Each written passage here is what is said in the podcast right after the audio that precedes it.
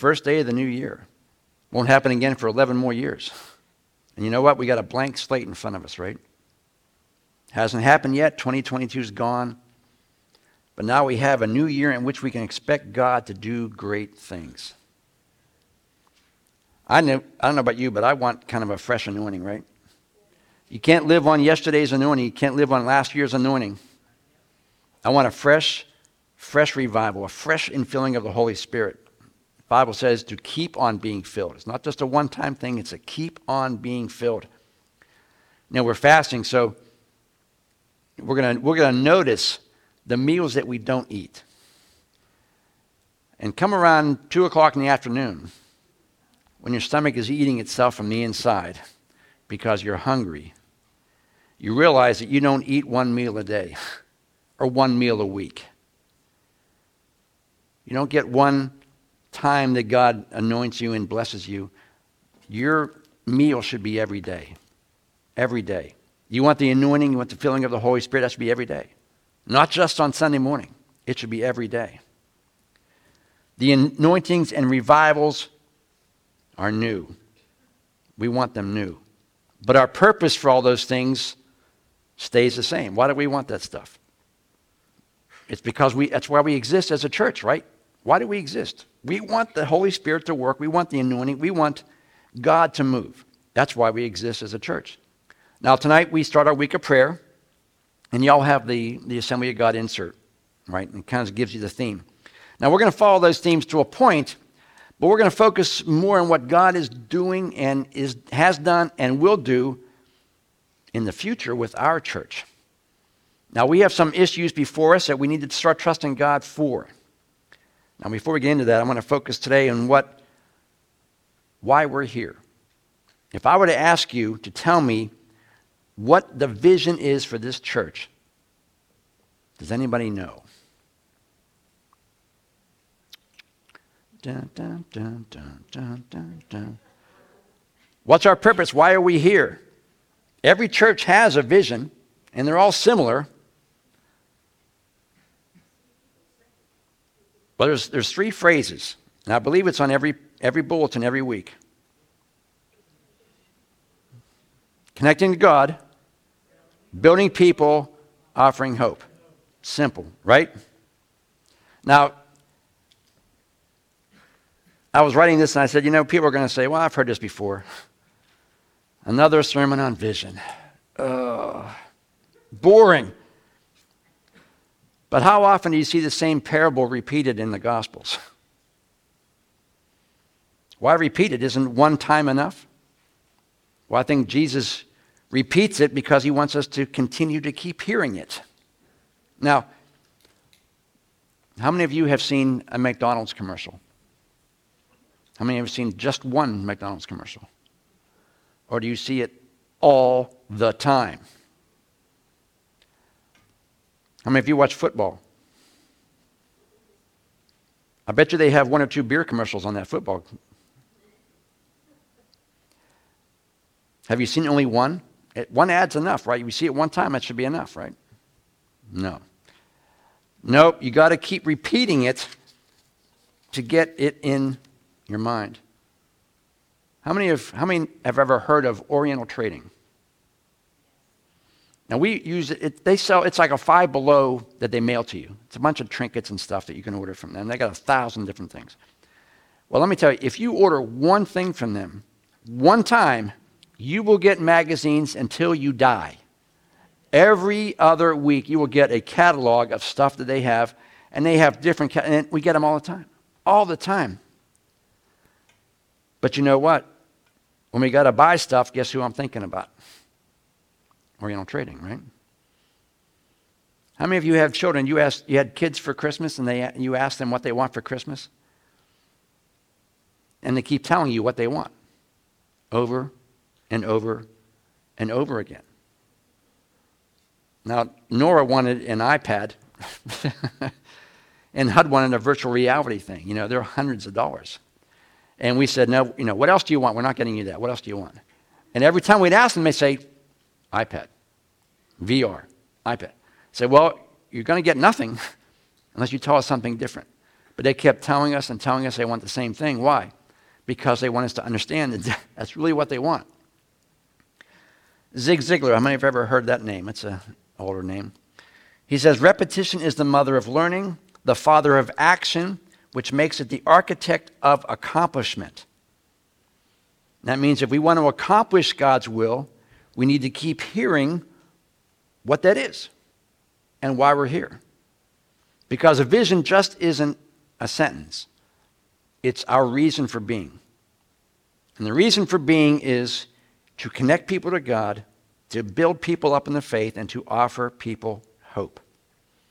Now, what do these phrases mean? They're kind of catchy, they're short. You know, when you make a vision statement, you don't want to be three sentences long, you want to be nice and short so people can remember it.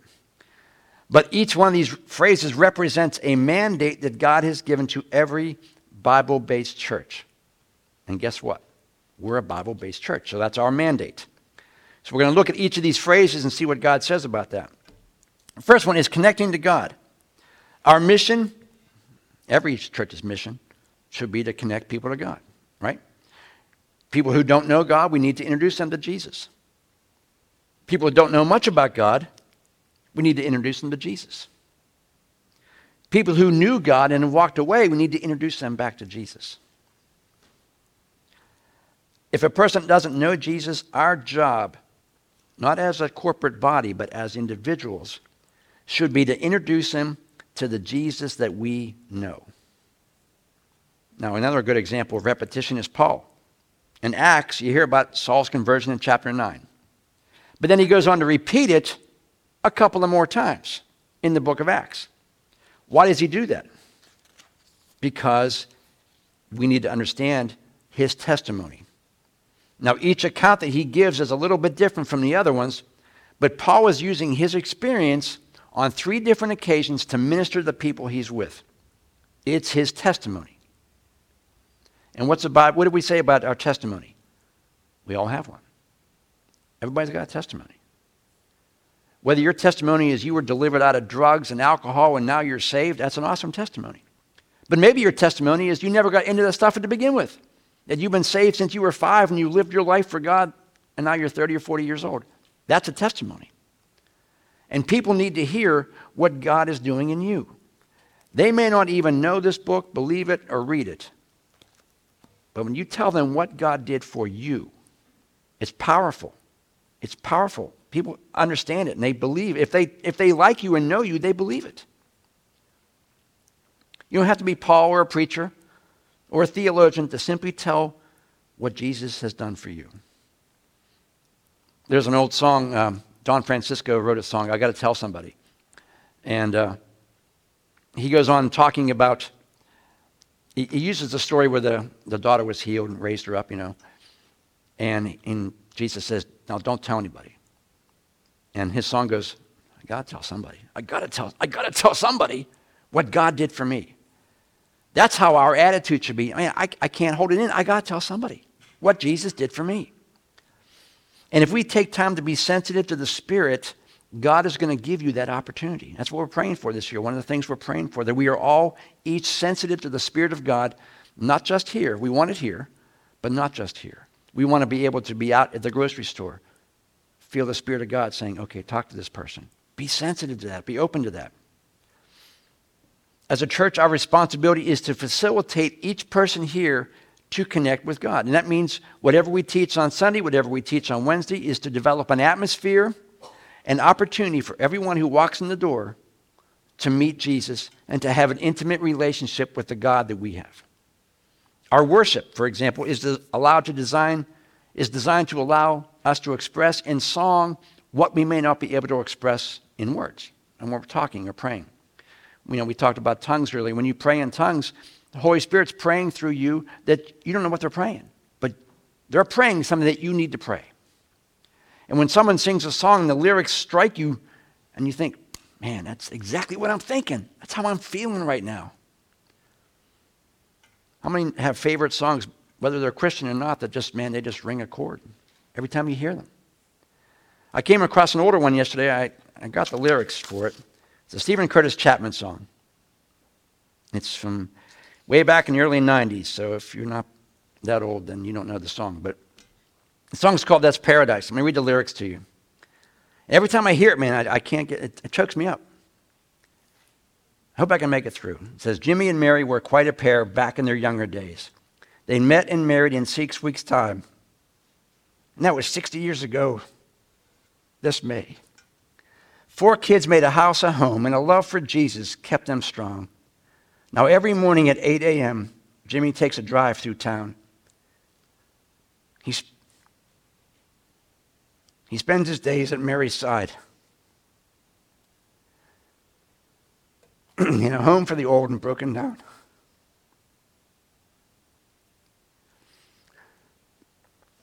Ah, I hate this. That's what music does. And when you worship, that should be the same attitude you have when you worship and you see the lyrics, and man, that's what I want to say. It touches my spirit. Maybe I'll read the rest of them later. I'll get through them. We connect to God through our time of worship. Every Sunday school class, every Wednesday night class is designed to teach children and adults God's Word, which enables them to connect with God on their own. That's why we don't teach anything else other than God's Word. Worship time is, is us expressing our love for God. And sermons and lessons are God's time to speak to us through His Word. And occasionally, God speaks to us through tongues, interpretation, and prophecy. And generally those, generally, those words are words of encouragement designed to speak to the entire church or maybe to just one individual to meet, a time, meet something in their life they need to hear at that moment. And that's one theme, that's the Tuesday theme of the Assembly of God we're going to press into this year. And along with everyone being more sensitive to this Holy Spirit, that includes being sensitive to being used in the gifts of the Holy Spirit. Now, we've, we've taught on this on Wednesdays and Sundays that we believe these gifts are still available, right? The gifts of the Spirit, they didn't end, they're still available. And that means they should be available in our services. And we want to be a, a, a sensitive to that. We want to be used in that. Maybe God's choosing you to be used in that. And one of the things that it, it's nervous. Hey, I, I get it. It's scary when God picks you to do something that's audible, that everyone hears. You know what? Be sensitive to what God wants you to do.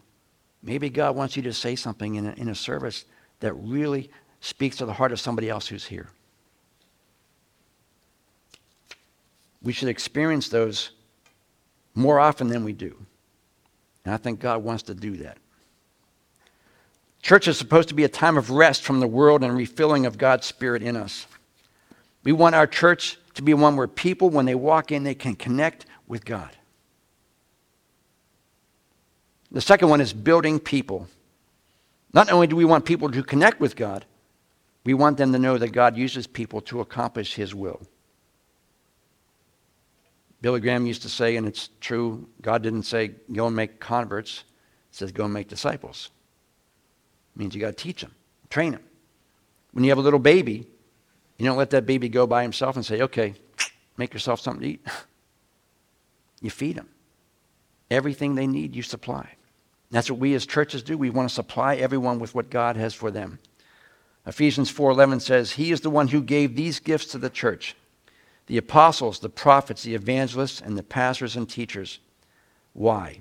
Their responsibility is to equip God's people to do his work and build up the church, the body of Christ, until we come to such unity in our faith and knowledge of God's Son that we will be mature and fully grown in the Lord, measuring up to the full stature of Christ. Our job is to teach you to do God's work. Because there's one of me and there's a hundred of you. When Jesus says to his disciples, You'll do these things and you'll do them greater, he didn't mean greater in power, he meant greater in numbers. Because there's one Jesus and there's 12 disciples and they multiplied and they're doing more and greater in number. I believe that God can use us in that same way. He uses people to meet the needs of other people. And the number one need of people is to know God's Word. And not only know God's Word, but how does it apply in life? Lifeway Research did a survey and they found this following, which Surprises me, but doesn't surprise me. It says 45% of regular church attenders read their Bibles more than once a week. That's good. About 40% read it occasionally, one or two times per month. Not good. 20%, these are, these are churchgoers, 20% never read it. 67% of Americans believe heaven is real. And 45% of those Americans believe you can get there in a whole bunch of different ways, which is not shocking, but this one is. 20% of Bible believing Christians believe the same thing. Why? Because they don't know God's Word. Once you have a working knowledge of God's Word, then you're more apt to apply it to your life. If you know what God says, what's the old phrase? You know, if all else fails, read the instructions. We, we buy these stuff you have to assemble, you know, put together these soda, whatever they are. those cabinets and stuff you got to put together, like IKEA stuff. Well, I've done that a couple of times without reading the instructions first. And what I have to do is when I'm taking everything apart, because I missed one thing to put in. So now I read the instructions first. God's Word is the instruction book. If you want to know how to live life, this is the instruction book. And everything you need, the Bible says everything you need for life and godliness is in here. If you don't read it, don't expect God to work in your life. If I do everything for my kids and never let them do anything for themselves, I do a disservice to them. Even though I want to stand back and say, you know what? Can I do that for you? You have to let them do it themselves so that they learn and they're mature when they grow up and leave the home.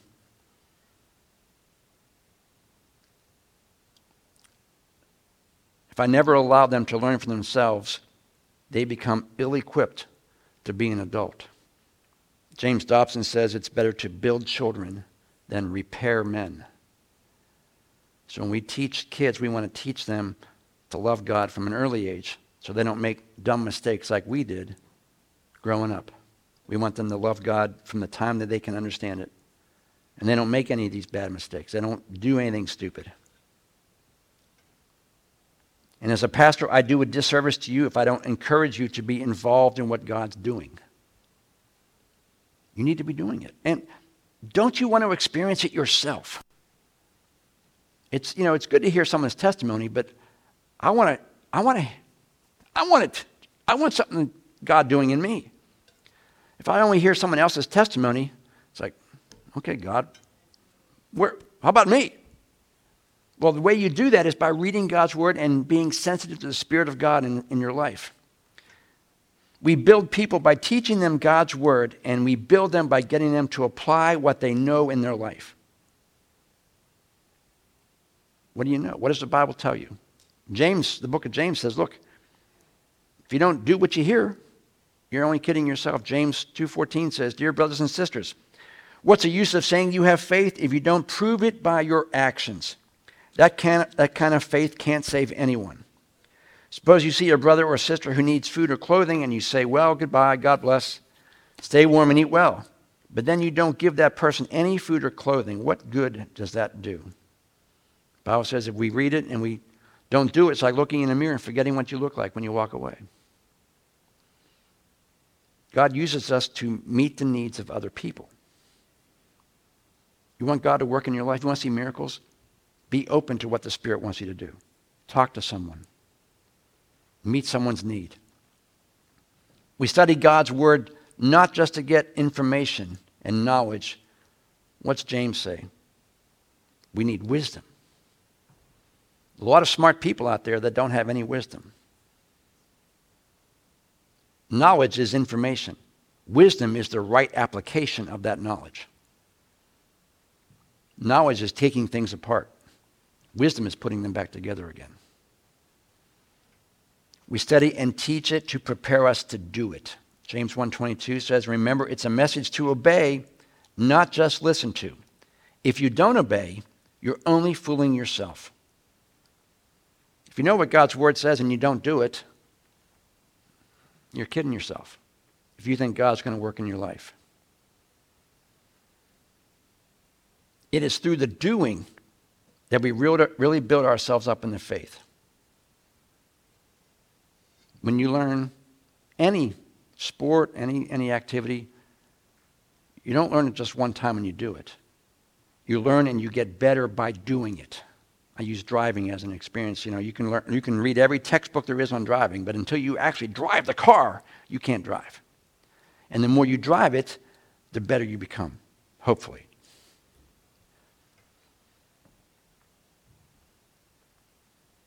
Most people aren't satisfied to have others do everything for them. Even as a little preschool, you got little kids, they want to do it themselves, right? Let me do it. Let me do it. As much as you don't want to let them do it, you have to let them do it. They don't want you doing stuff for them.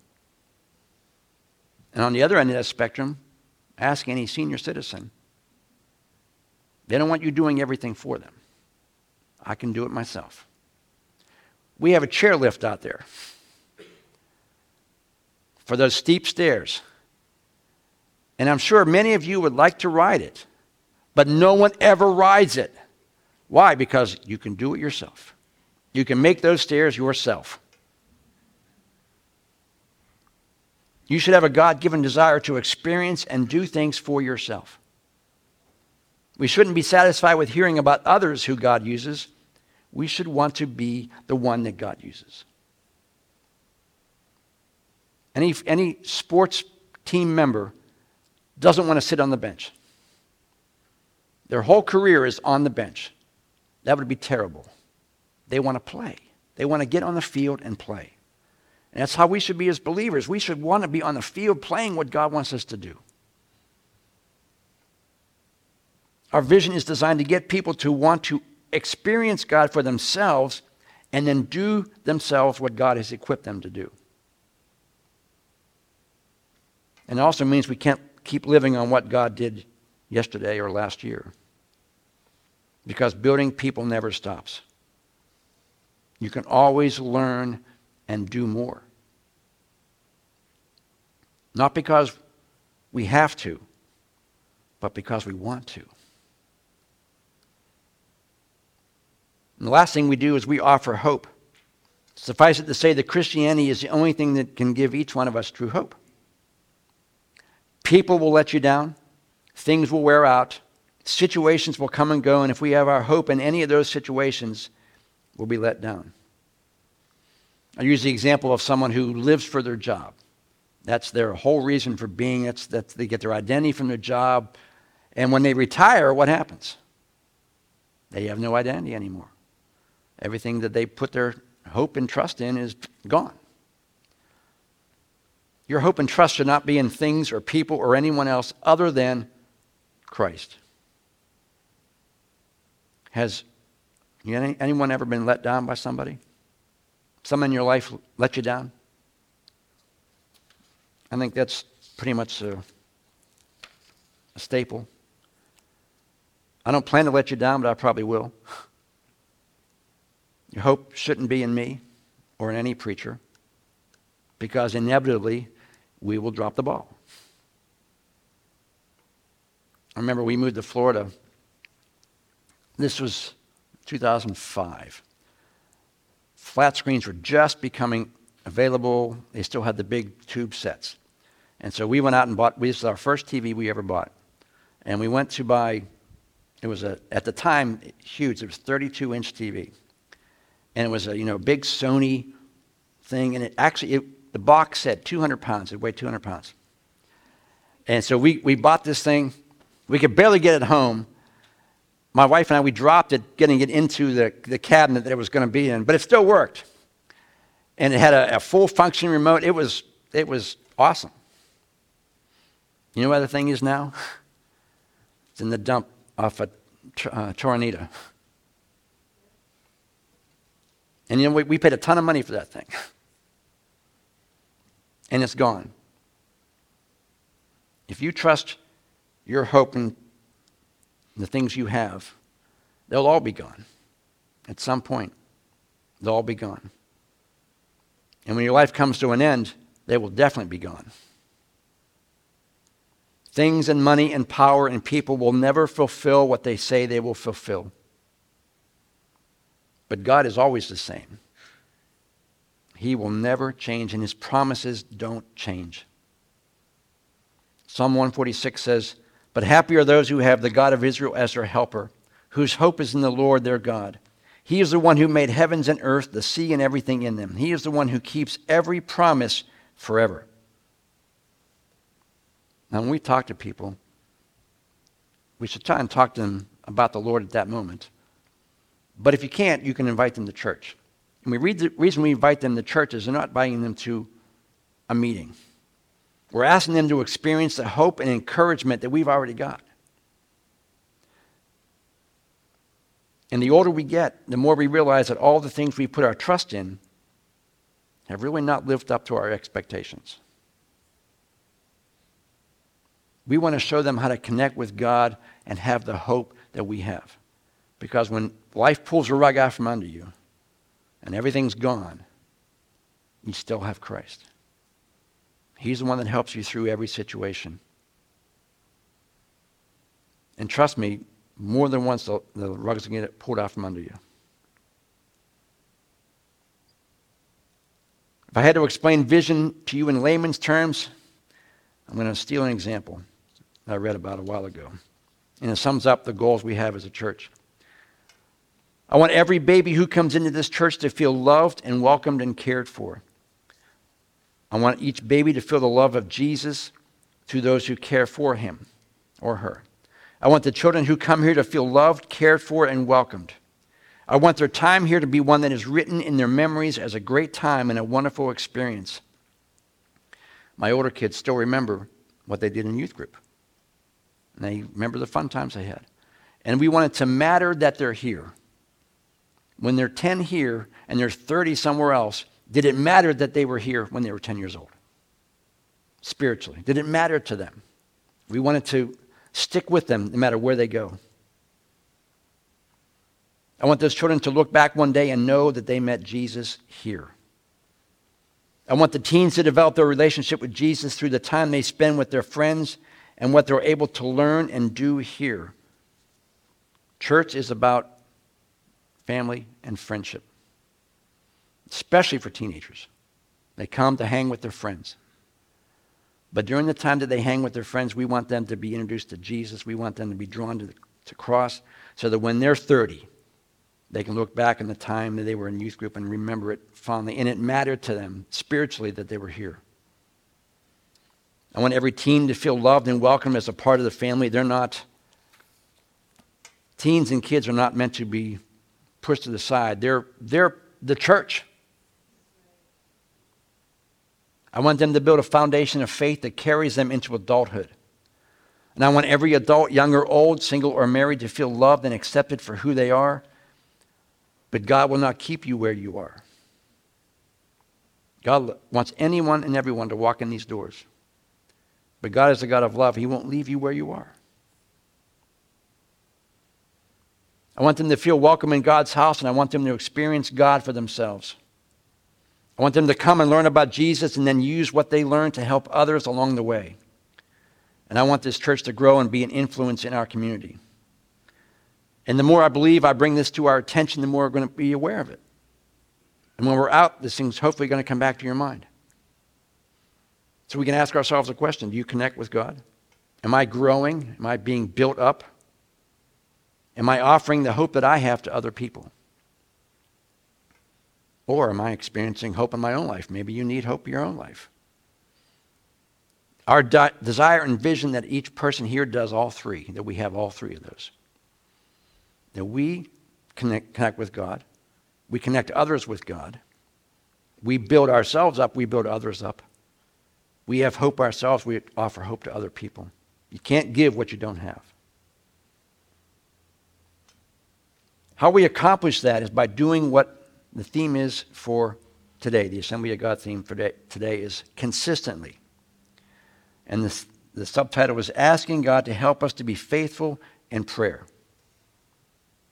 Now, I mentioned earlier we've got some things facing our church, particularly.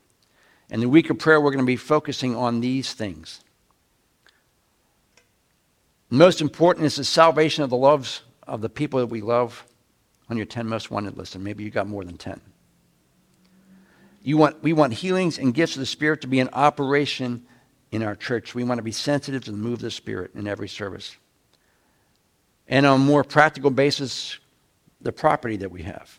And you know what's all going on with that.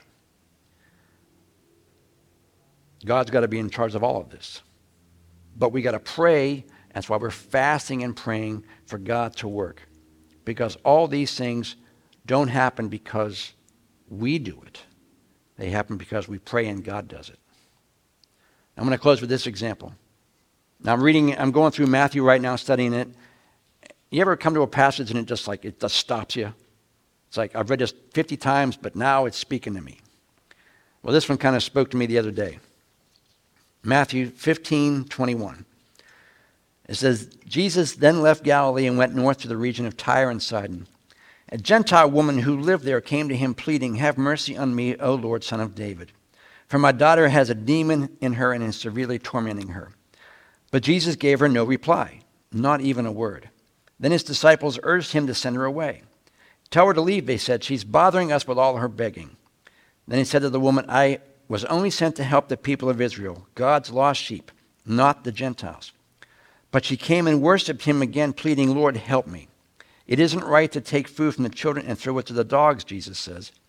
Yes, Lord, she replied, but even dogs are permitted to eat crumbs that fall beneath the master's table.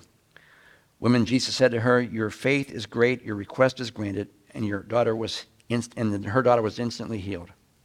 Now, that could be a, obviously a whole sermon in itself, but I'm going to condense it a little bit. Woman's a Gentile. She's approaching Jesus on Jewish ground. She called him Son of David. That's a Jewish title. She's trying to approach him in a way that she couldn't. She's a Gentile. And what did Jesus do? He ignored her. He wanted to see if she would continue to ask. The guys around her wanted her to quit and go away. The enemy wants you to quit and go away when Jesus doesn't answer you right away. Now, Jesus wasn't playing games with this woman. He's trying to make the situation more difficult for her. Why? Because he was drawing out of her her faith. When you exercise and you lift weights, you continue to put more and more on as you do it. Why? Because the more difficult it is, the more you grow. He used the illustration of dogs, and she grasped onto that and use that to kind of rebut him. One commentary phrased it this way It is true that we Gentiles do not sit at the table as children and eat the, and eat the bread. In other words, are not Jewish. But even the pet dogs under the table can eat some of the crumbs. The point is, in making things more difficult, he wanted to see if she persisted in trusting him, even though everything was against her. She wasn't Jewish. She was a woman who didn't approach rabbis at that time. The disciples were against her, and she might have even thought Jesus was against her when he didn't answer. God may make things more difficult in your lives to see if you have the faith to keep asking. Last year was tough on a lot of people. Maybe prayers weren't answered how and when you wanted them to be answered. Does that mean, you, okay, I'm going to stop praying for that? We have people on that crossover that we've been praying for for years. You're going to stop praying for them? Or is Jesus making it difficult to see if you're going to persist? You're going to keep trusting. You're going to pray and you're going to believe that God wants to do it. Property. We basically have no control over it what the state wants to do. God does. And if God gave us that property 30 years ago, it's God's property, God's going to do something. But not if we don't ask Him to do it. the Bible says you have not because you ask not. And when you ask, you ask wrongly. Well, we're going to ask God to do something. I don't know what He wants to do. But I know God wants to grow. He wants to bless us. He gave us that property, basically, for a song. Well, what else is God going to do? We talked about that grocery store down there across from Wise. That empty one's been empty for 15, 20 years. 1.7 million is what they want for it. And I called the realtor. He says it's under contract. But God. What God can do. I don't know what God's going to do. But I'm, we're going to commit that property to Him say, Lord, this is your property. You know what we need. You know what is coming in the future. So, Father, we want you to intervene. And we're going to persist in doing that. And we're going to see miracles of what God's going to do. And if God can do that for property, which really doesn't mean anything in the end, can we trust God to use us to get people to come to know Christ? Let's see if I can finish the rest of the song lyrics.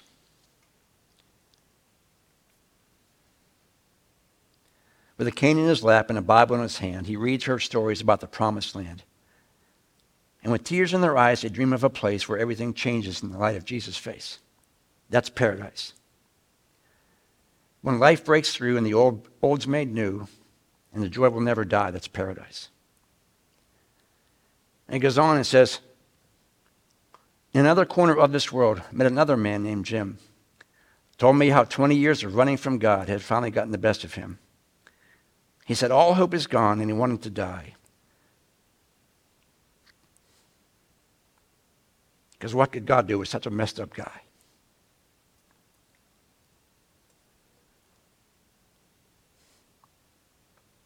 So we talked about Jesus, God's love and his plan.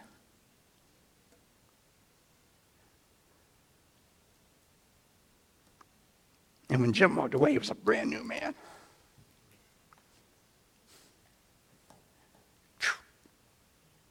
God wants to save people. Rapture hasn't happened yet.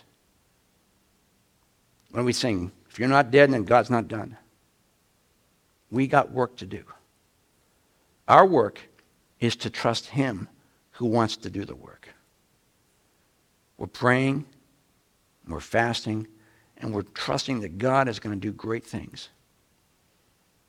And the greatest thing that God can do is save people. Greatest miracle.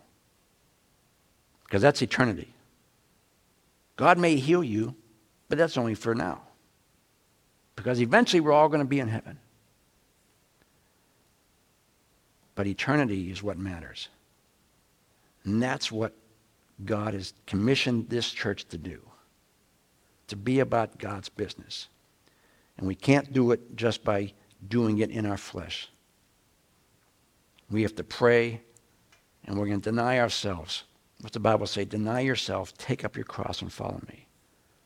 So we're going to deny ourselves food, and I think all of us can afford to do that. And we're going to trust God that He's going to meet the need that we have, whatever that might be. But I believe that God wants us to connect to people. He wants us to build people up in the faith. And He wants to offer hope to the people like this woman who needed Jesus to do something. That's our commission. That's our reason for being. Now, in the next few weeks, we're going to talk about how we do that. With those, that's our plan of attack. Would you stand as we close this morning?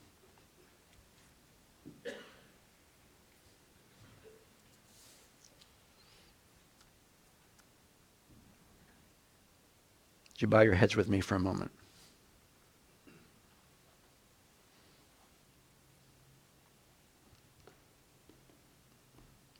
And we ask this every service because we don't want to assume that just because you're in church, you automatically know Jesus. Because there's a lot of people sitting in churches that don't know Christ. So if you're here and you've never really accepted Christ or you've never really seen Jesus do any work in your life, probably because you haven't really reached out to him. As the song lyrics say, we talk about Jesus, his love, and his plan. And when Jim walked away, he was a brand new man. God can make you a brand new person. God can change your whole attitude, your whole mind. The light bulb can go off in your head and say, you know what? I get it. I get it. But the only way you can really get it is to come to Christ and say, you know, Lord, I'm a sinner, and I know there's nothing good in me. And the Bible says that the wages of those sin is death, and that's the separation from God. You choose to be separate from God now. God allows you to keep that choice after you die. You don't want to be with God now, He's not going to let you be with Him then. But the Bible also says the gift of God is eternal life through, through Jesus. And there's a difference between knowing about Jesus and knowing Jesus. Everyone knows about Jesus at some point. They heard the name. They may know what he teaches. They may know what he thinks. But they don't, they don't have a relationship with him. And the Bible says, as many as receive him, did he give the authority to be called children of God. You have to receive Christ. You can't automatically be a God's kid and not receive Christ. You don't automatically go to heaven because you're born. You go to heaven because you have a relationship with Christ. And the Bible says if you believe in your heart and you confess with your mouth that Jesus is Lord, you will be saved because it's with your mouth that you confess and it's with your heart that you believe that makes you a believer. And it changes your life. If that's you and you want that new life, you want that, whatever we're talking about, you don't quite get. Trust me when I say, the minute you do that, your whole mindset will change. You won't know much about anything but you'll have the desire and the want to. You'll want to know more. You'll be starving for things of God. If that's you, I want you to raise your hand right now. We're going to pray for you and trust you to the God of heaven.